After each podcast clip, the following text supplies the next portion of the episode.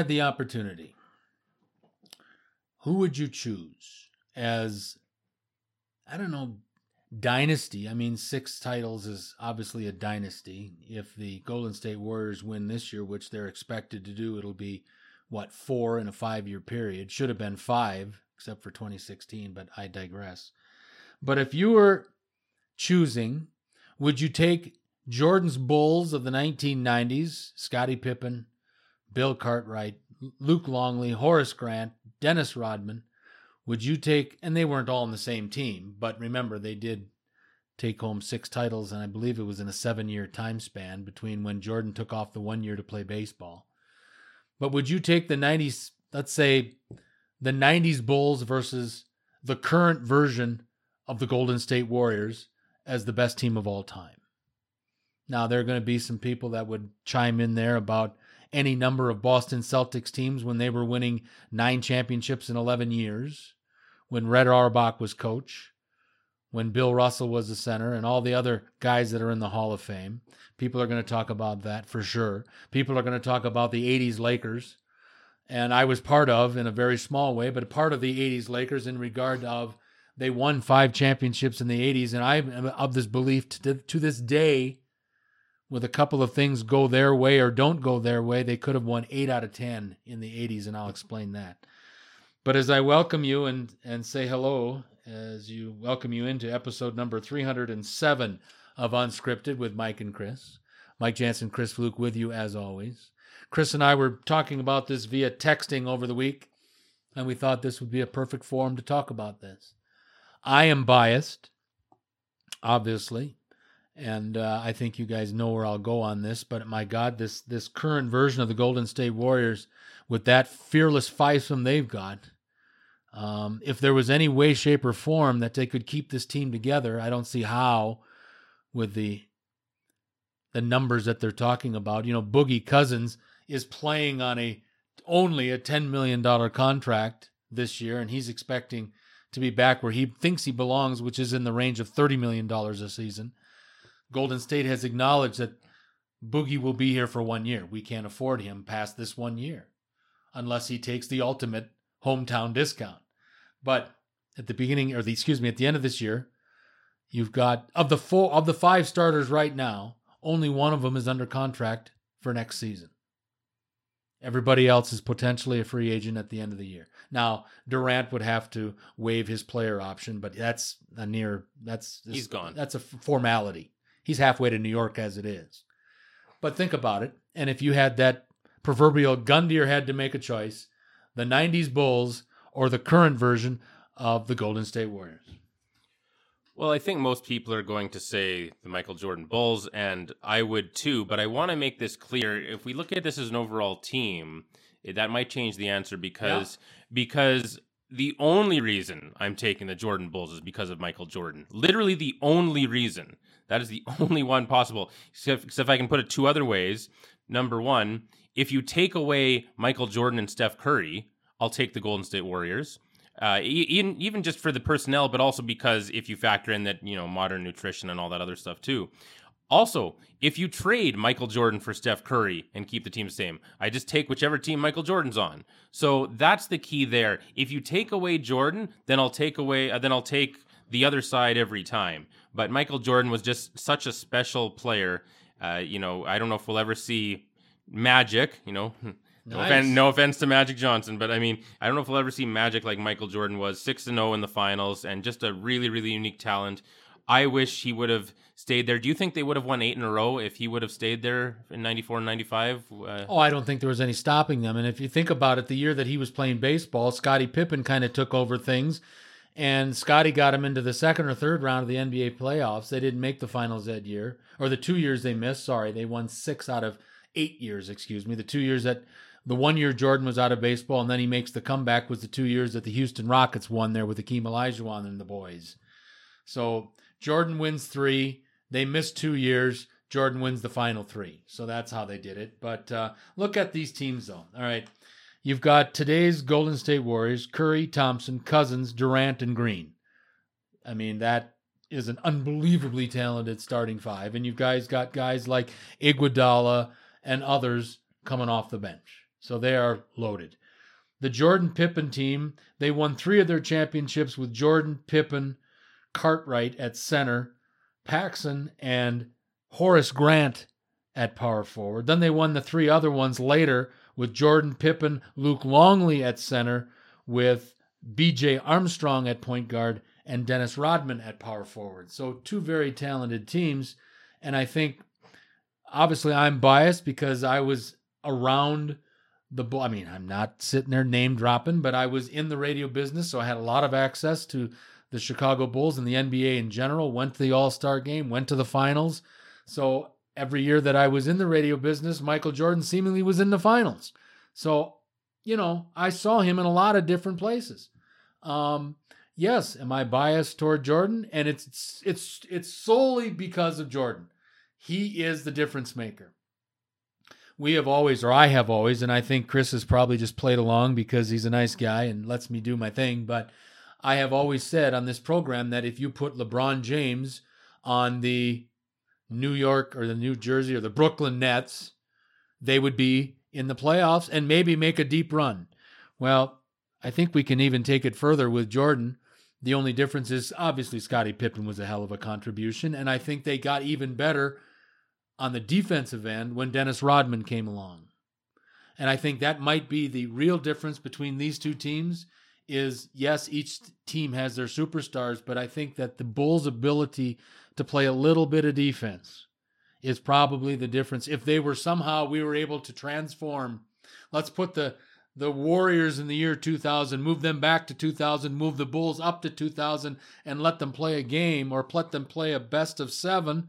I think the winner ends up winning in seven. I really do. And the slight difference may be that Jordan's Bulls, I think, were better defensively than this current version of the Golden State Warriors. And part of that is the rules of the game. I get that. And, uh, and also part of the game is that teams have opened up a lot more and used the three point line a lot, but a lot more. They shoot it with more frequency. I don't know if they're at better at percentage wise of, of scoring the basketball that way, but the game of basketball has opened up a lot to allow more scoring. But I think if you had a seven game series in each of these two dynasties' primes, the difference might be Jordan's Bulls being able to play a little bit of defense. Well, it was funny this week because this was on Sports Center, and this is a bit of a tease for our Freeform Friday coming up later on in the week here. But Sports Center at Sports Center on Twitter had a great video today, and they asked Michael Jordan the other day, uh, "Is it harder to score ten straight triple doubles or thirty points in thirty straight games?" And he said, six championships by all means." yeah. and uh, which was predictable, but still a good answer. And uh, yeah, so good old Michael there. He is six zero oh in the finals, and that's uh, that's something that LeBron can't even come close to claiming. LeBron has lost plenty of finals. He always gets to the finals, but he often loses the finals. So Michael Jordan's the greatest player of all time. It's really sad to me that he's not number one on scoring. I wish he wouldn't have done the baseball thing. I wish blah blah blah all this other stuff.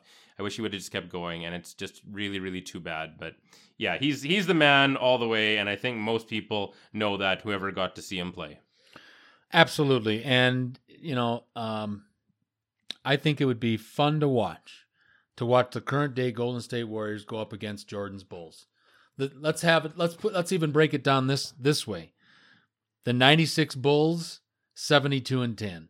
The 2016 Golden State Warriors, 73 and 9. Um, I think uh, I think I'd spring for tickets to see something like that. Um, for damn sure. Um, a lot of things to talk about on this 307th episode of Unscripted with Mike and Chris. We thank you for joining us. And we've talked in the previous edition of the program, we talked a little National Football League, and there's still a couple other things to talk about in the league. Um, Antonio Brown earlier this week officially asked the Pittsburgh Steelers for a trade. Rumor is that the Steelers will be asking for a first rounder. I think that's a bit much. For a 30 year old wide receiver who has a big number, big contract number, they they may get it. Somebody may be desperate enough to uh, to acquire an Antonio Brown. Antonio Brown would love it to be the San Francisco 49ers, obviously. But I think there's some concerns, my friend, about acquiring this guy after what he's pulled in Pittsburgh. And I also have a second question then as I pose this to you and ask for your opinion. Have what's happened to the Pittsburgh Steelers? And I ask this because, you know, for years they have been the model of stability. Never a problem in Pittsburgh. Head coach is the same until that coach wants to quit. Everybody, you know, never hear a bitch, gripe, complaint, anything out of Pittsburgh. Well, in the last year, Le'Veon Bell, we all know, held out for the full season. Ben Roethlisberger just doesn't look like he's been happy for years in Pittsburgh, always bitching about something, whether it was the old offensive coordinator Todd Haley, or whether it was his relationship with Mike Tomlin, or whether it was his relationship with Antonio Brown, or whatever it was. But Roethlisberger doesn't look happy. And we know, obviously, that Antonio Brown um, was pissed off Steelers brass so much that he was held out of game 17 of the NFL season, which, if they had won, they would have qualified for the playoffs. They didn't and they didn't. So, um, Steelers falling apart, but Antonio Brown worth a number one. And do you think there's any validity to his wanting to go to San Francisco? And would San Francisco feel that that would be a piece to their puzzle moving forward? Now they get Garoppolo back next year, but would that be a piece of their puzzle moving forward in 2019? Yeah, it really feels like a foregone conclusion that that's where Antonio Brown is going to go. And I absolutely think that there will be numerous teams happy to give a first round pick for Antonio Brown. I know that we have to expect some regression at some point coming up. Uh, however, as of right now, we look back at the last few years and he has been number one or number two uh, in terms of the best wide receivers in the whole league most years and that's just been really, really incredible. He's not over the hill yet, so I think you can get a few good years out of him still, at least decent ones, at the very, very least. So I wouldn't worry at all. Their teams are going to offer a first round pick and more, in my opinion, for Antonio Brown, whether you agree with that or not. And uh, the team that I find the most interesting because everyone thinks he's going to the 49ers, including me, and I think that that's going to happen. But if he wasn't going to make that work, if there was another place you could go, the place that really interests me is the Indianapolis Colts. Mm-hmm. I could see, can you imagine him with T.Y. Hilton and Andrew Luck back there and that O line, and, and, now Marlon Mack emerging? And, and Indianapolis has the most salary cap room available of any team in the league. And there you go, too. So they can actually afford it. So I'm just, I think that the Colts are the most intriguing thing. Now, obviously, if the Steelers have their way, they'd rather trade him to the NFC all the way across the country. That's the best for them. But uh, yeah, I mean, if the Colts put together something serious, I would really look at it if I was the Colts. You have all that salary cap space. Great point by you there, and just it's just a perfect fit as far as I'm concerned. And I think I don't know if Antonio Brown is a troublemaker because he was a fairly quiet guy for a lot of his years there. I think. Yeah, but then and uh, I think we talked about this last week. You know, there was the. Um, being part of Dancing with the Stars, mm-hmm. being part of that masked singer. Mm-hmm. He obviously is trying to get his foot in the door in Hollywood for his, his next career. I think he's obviously got the personality and the, I don't know, whatever word, but chutzpah. I mean, he's got it. I mean, he's got that it factor. But I just think the last couple years, I mean, I would think that a, I don't, I have all the respect in the world for the Pittsburgh Steelers organization and I think that they are one of the classiest organizations per none in all of professional sports. And it's because of this respect and in my lifetime it's except for Bill Austin at the very late 60s in my lifetime it's been Chuck Noll, Bill Cowher, Bill Cowher and Mike Tomlin. Unbelievable stability that they've had. And you've never again, not to sound repetitive, but you've never heard a lot of bitch gripes and complaints coming out of Pittsburgh. They seem to pay the players well. I mean, look at all the championships in the 70s that they won. I think it was five in the 70s, something like that. They have eight as an organization. Maybe it was five under Bradshaw, I think. Uh, but whatever. I know they have eight, eight as an organization, eight Super Bowls. Um, I just, I think it would be pretty hard to rock the boat unless you were a bit of a shit disturber. And I think maybe because we all know how good Pittsburgh's offense was a couple years ago when Le'Veon Bell was there, when Antonio Brown was catching everything that Roethlisberger was throwing to him, and it was probably an awful lot of fun to play offense in Pittsburgh with what they called the killer bees, Bell, Ben, and Brown. But I just I don't know. This maybe goes back to what we've discussed a lot of times on this program is maybe Tomlin is part of the problem. Well, everyone wants to blame Mike Tomlin, but I'm wondering if this might be some sort of a societal shift. I mean, are we ever going to see three coaches in 50 years and that's it in an organization? I don't know if we'll ever see that again. And I think part of the reason might be because it's really tough for guys. You know, guys don't have necessarily that basic respect or they're maybe not raised as well or whatever. But I mean, when when you see all this happening at once, it just makes it feel like uh, maybe it's tough to blame Mike Tomlin. Would another guy really have kept them in line and there's so many ways to keep a guy uh, you know keep teams in line now. It's not like in the 60s you just yell at the guys and the men respond and they have this basic discipline and respect. You know here it's so tough. You have to basically like find what each one guy on the team how they respond. Do you yell at them? Are you nice to them? Like what what motivates each guy and it's just a societal shift. And I don't know if we can just blame Mike Tomlin for this. I think we're going to see this a lot more where unrest happens. And with Antonio Brown, it's going to be a comfort zone thing as well. I think he needs a change of scenery here. I think he's too comfortable. Uh, the only thing I worry about is if he goes somewhere else, maybe he won't take it seriously enough. He won't be able to kind of buckle down and, and put his nose to the grindstone again. But I, I think he uh, he's worth a shot. I think he still has some talent, and it's just interesting that that and Bell and everything happened at the same time. I would give Antonio Brown another chance and see what's going on there, but. Yeah, I don't know. I think it's just something we're not going to see anymore. It's not as simple as just yelling at guys, keeping them in line for 50 years with three coaches. I think that that's just uh, gone the way of the dodo bird.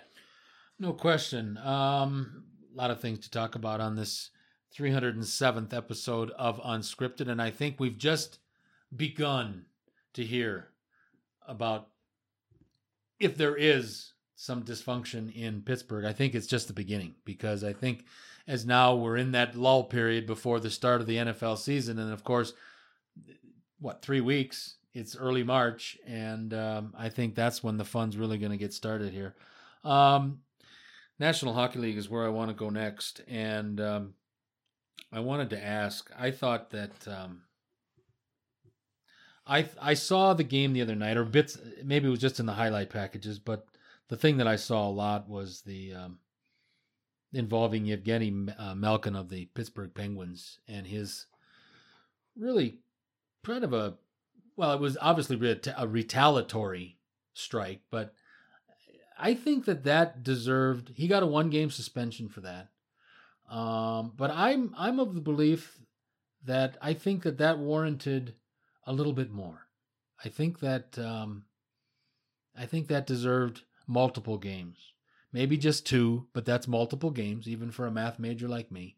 I think there needed to be a bigger message sitting there because I've seen that video now. I don't know how many times, and it, and if Malkin had been on the street, somebody would have been really been in trouble. I mean, somebody would have gotten their ass kicked on the street because I know that Malkin doesn't always look like he's the biggest guy on the ice, but I imagine compared you put him out in regular, you know, streets in a re- regular city, and he's going to be a, the biggest guy in the neighborhood.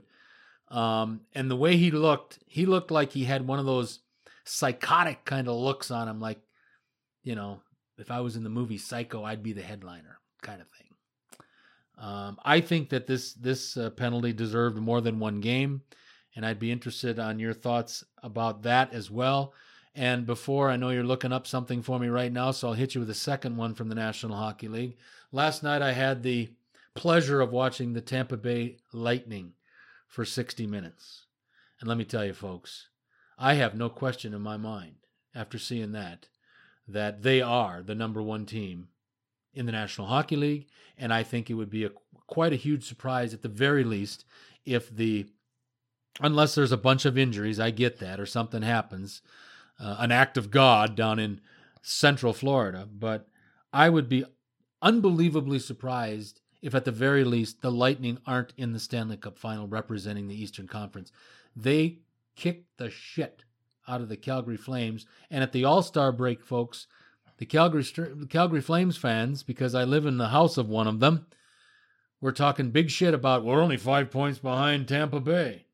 At the All Star break, that was true 76 points to 71. But since then, things have gone opposite ways for both clubs. And I'm telling you, folks, Tampa Bay looks loaded.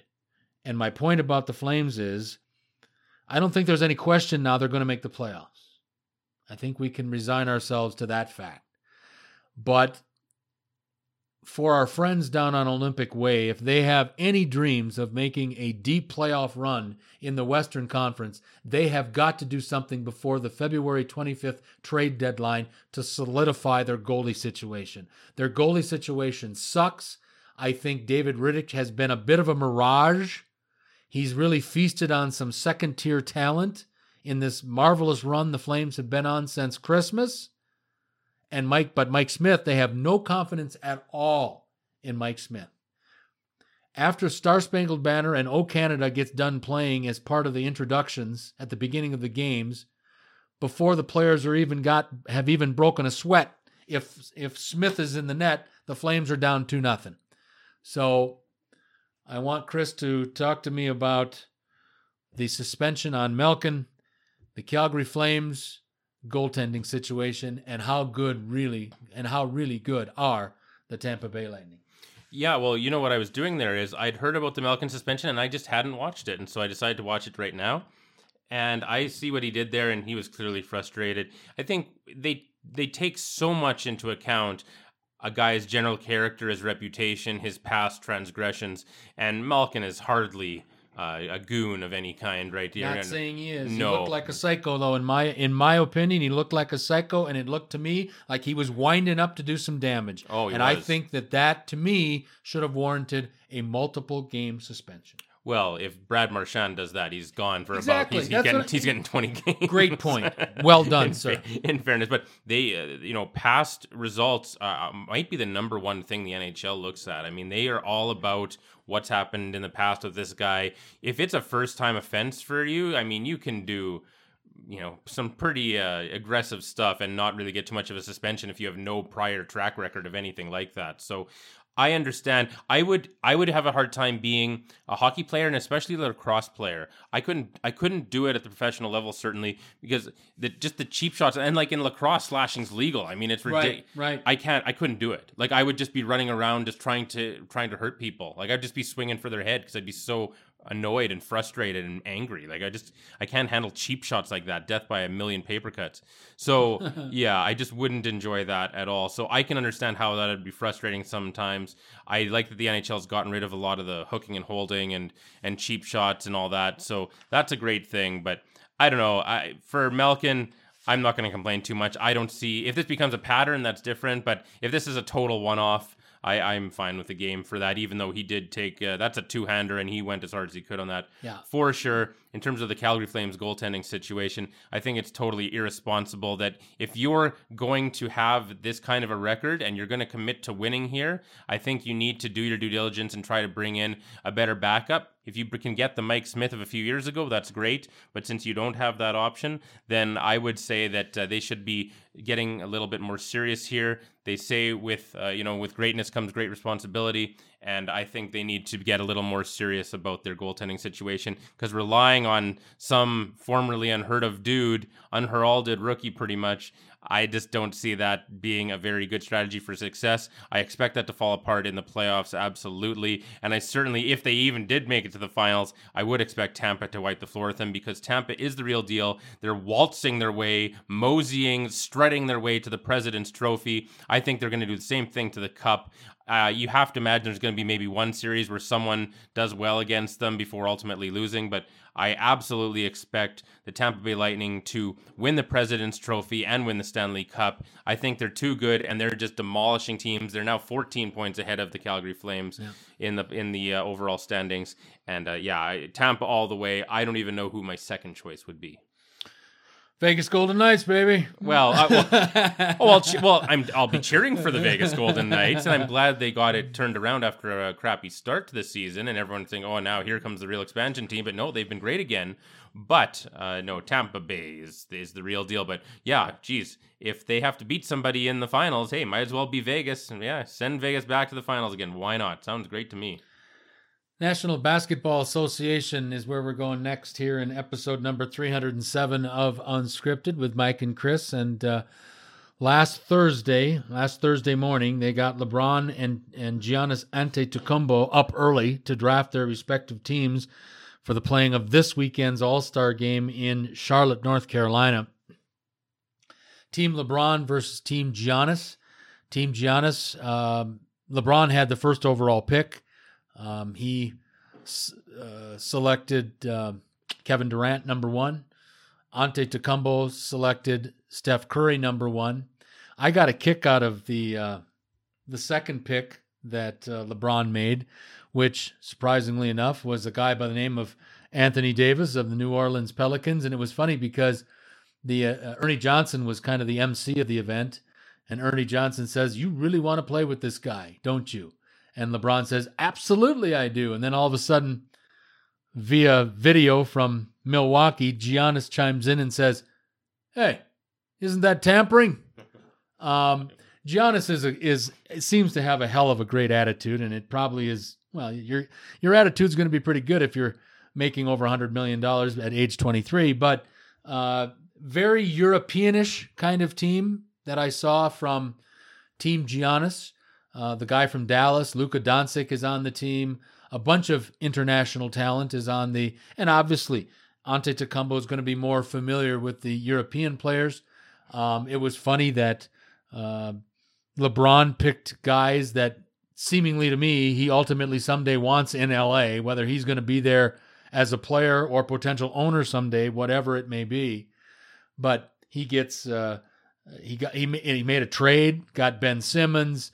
Um, obviously, got Anthony Davis. He ended up with Paul George. I mean, it was just, it really looked like Team Europe against the team that LeBron would envision to have someday working with him in Los Angeles. But it should be a very interesting All Star game.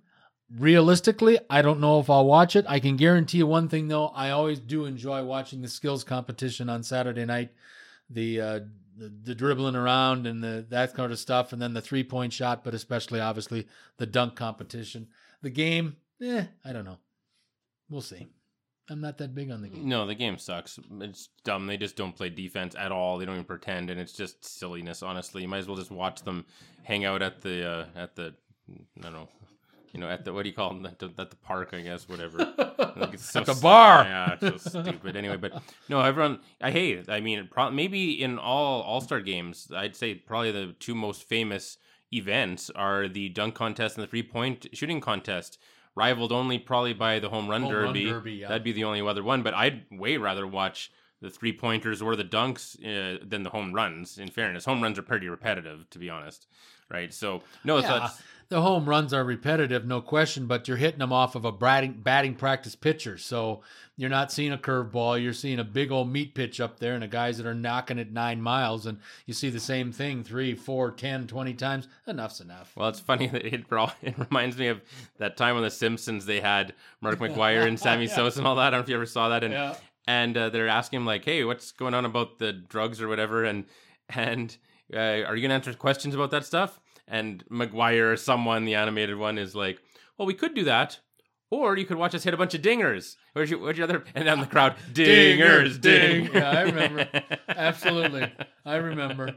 Absolutely. Yeah, that's classic. But yeah, I, I I enjoy the dunk contest and even the three point shooting for sure. I'm hoping Steph Curry enters the three. He is, and his brother. Him and his brother both are in it. Oh, wow. should be interesting. And uh, Steph Curry kind of acts as master of ceremonies this weekend because it's in his hometown of Charlotte. Um, should be very interesting in that regard. But like Chris said, and I've said, the game itself, eh, probably not.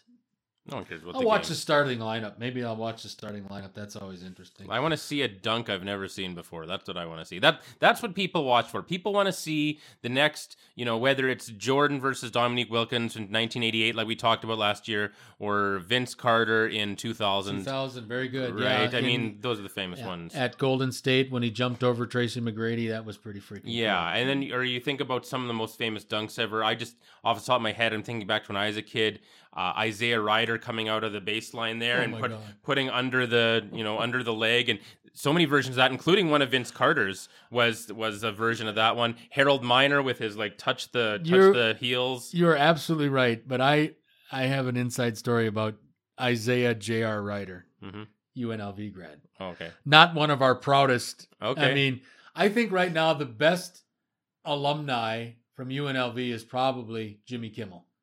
Okay. I mean, realistically, I mean, okay. Yeah. I mean, we don't have a bunch of Rhodes scholars rolling off of Maryland Parkway in Vegas. But I can tell you for damn sure that there was one name that was never on the dean's list at UNLV, and that was Isaiah J.R. Rider. And the joke around Vegas was, is that the reason he had to go to J.R. Rider because he was too stupid to spell Isaiah. Yikes. That's a good one. I remember like my buddy, my next door neighbor back home had a basketball net on the driveway. And he could, it was one of those you could lower it, Oh, yeah. right? And so we would just lower it way down, and Oh, yeah. everyone wanted to do the Isaiah rider like come out and under the leg and jam it over. And and of course, yeah, like I was saying, the Vince Carter one, the one that he did was where you get to the guy that bounced the ball, he jumps up and does a version of that in there. That was one of his famous dunks from that. But everyone wants to watch and see that. Someone wants to see a dunk they've never seen before. You can go on YouTube, and there are totally unheard of guys that are doing crazy things that no one's ever done at the NBA level, even in terms of pure stylistic dunks. So uh, that that's what the uh, game could really use, I think. If you want to get eyeballs on the product, they should really be hyping the dunk a lot, contest a lot more. And I hope there's some guys who have some cool stuff planned because it's been a while since a really legendary dunk contest happened. Whether it was because the two guys were good or because one guy was dominant, like Vince Carter was the one year. But that's a great thing to see, and that's a lot of fun. So I, I maybe I'll give the dunk contest a chance here and the three pointers, and maybe uh, maybe we'll see something interesting. It was funny, you know, we've talked many times, and I got a kick out of this, and it just came to my head. Um, today is Wednesday night. I think this was, I think this was Sunday. This was Sunday when the Sixers hosted the the um, Lakers, LeBron and the Lakers on Sunday, and those classy Philadelphia fans Hmm. are screaming and chanting as LeBron is sitting on one end of the court. He's Kobe's better, you know, and Kobe's from Philadelphia hmm and uh, just classy, just classy. I love Philly fans. Kobe's better. No, he's not. Why is he? Why did his parents name him Kobe? I have no idea. Because there is a Kobe Steakhouse in Philadelphia that they like to go to, Really? and obviously uh, you would imagine they would serve Kobe beef, but that is uh, that's why they named him Kobe. I'll be damned. Yeah. One of the best steaks I ever had in my life was a Kobe steak in Tokyo. You had a, an actual Kobe steak in Tokyo. Kobe beef, like they literally massage the cows. I mean, that is the best. What is it like? Quintuple A or whatever. Like it's Yeah, the it's- best beef yeah. in the world. Right. It is. It's Yeah. true Kobe beef. And So- not one stitch of fat. Mm. Just a pure piece of meat. Obviously, that was, oh, well, 2018. That was 30 years ago. And I remember it like it was yesterday. oh, on the Ginza. It was an experience. Yeah, yeah. and uh, I was fortunate enough to have won a NCO award, military award, and uh, I was taken to this Tokyo restaurant from Yokota Air Base, which is in Tokyo, and uh, that was unbelievable. That probably is the best steak. Uh, that should be the best steak you've ever had. Ever, ab- absolutely. Yeah. Alberta beef doesn't quite, doesn't quite, uh, no. We doesn't- we had an interesting experience. Me and some friends were in Los Angeles, and we we were at a restaurant, and uh, I think we were ordering steaks, and one of the guys just kind of as a joke said, um, "Oh, you got any Alberta beef here?" And we didn't know that our server was a lifelong, like born and raised cattle rancher who knew every single thing there is to know about beef. Yeah, yeah, Period. yeah. And he was, and he schooled us hard on like okay so alberta beef's okay but it's like down here kind of above that would be like t- and he was from texas like it's like you know like texas beef and this is why it's better because of this and this and you know the weather's warmer and less you know different marbling and everything and then at the very top is kobe beef which is the best you can do and they massage it goes and he just like told us in detail this is the way it is sorry guys Yeah. you know and it and a was waiter in L.A. yeah Woo. yeah t- yeah texas like a beef Texas rednecks, beef rancher. slot- yeah, Yeah. serving serving beef in Los Angeles. yeah that was interesting like at a nice restaurant too only like- in America, baby. Yeah, it was interesting. Um, we've got to run on this uh, 307th episode of Unscripted. See, if you are just familiarizing yourselves with Unscripted with Mike and Chris here in our 308th episode, we try to stay kind of, you know, on matter sometimes, but it has a real tendency to go any which way. So it's always a lot of fun. We enjoy doing it and hope that you enjoy it as well. And we aren't married to having to talk about sports. It's both of ours preference, I suppose, but I think we're capable enough to expand. We, we, we've gone to Tokyo in the last five minutes and ended up in LA with a guy from Texas. So we're doing okay. Got to run on this 308th episode. Hope you enjoyed it. And uh, hope that you continue to enjoy it as well at, the nine different social media avenues that Chris has worked so hard to provide for all of you so you can become a part of Unscripted with Mike and Chris. Having said all that, for the executive producer of our little program, Mr. Chris Fluke, I'm Mike Jansen. Until next time.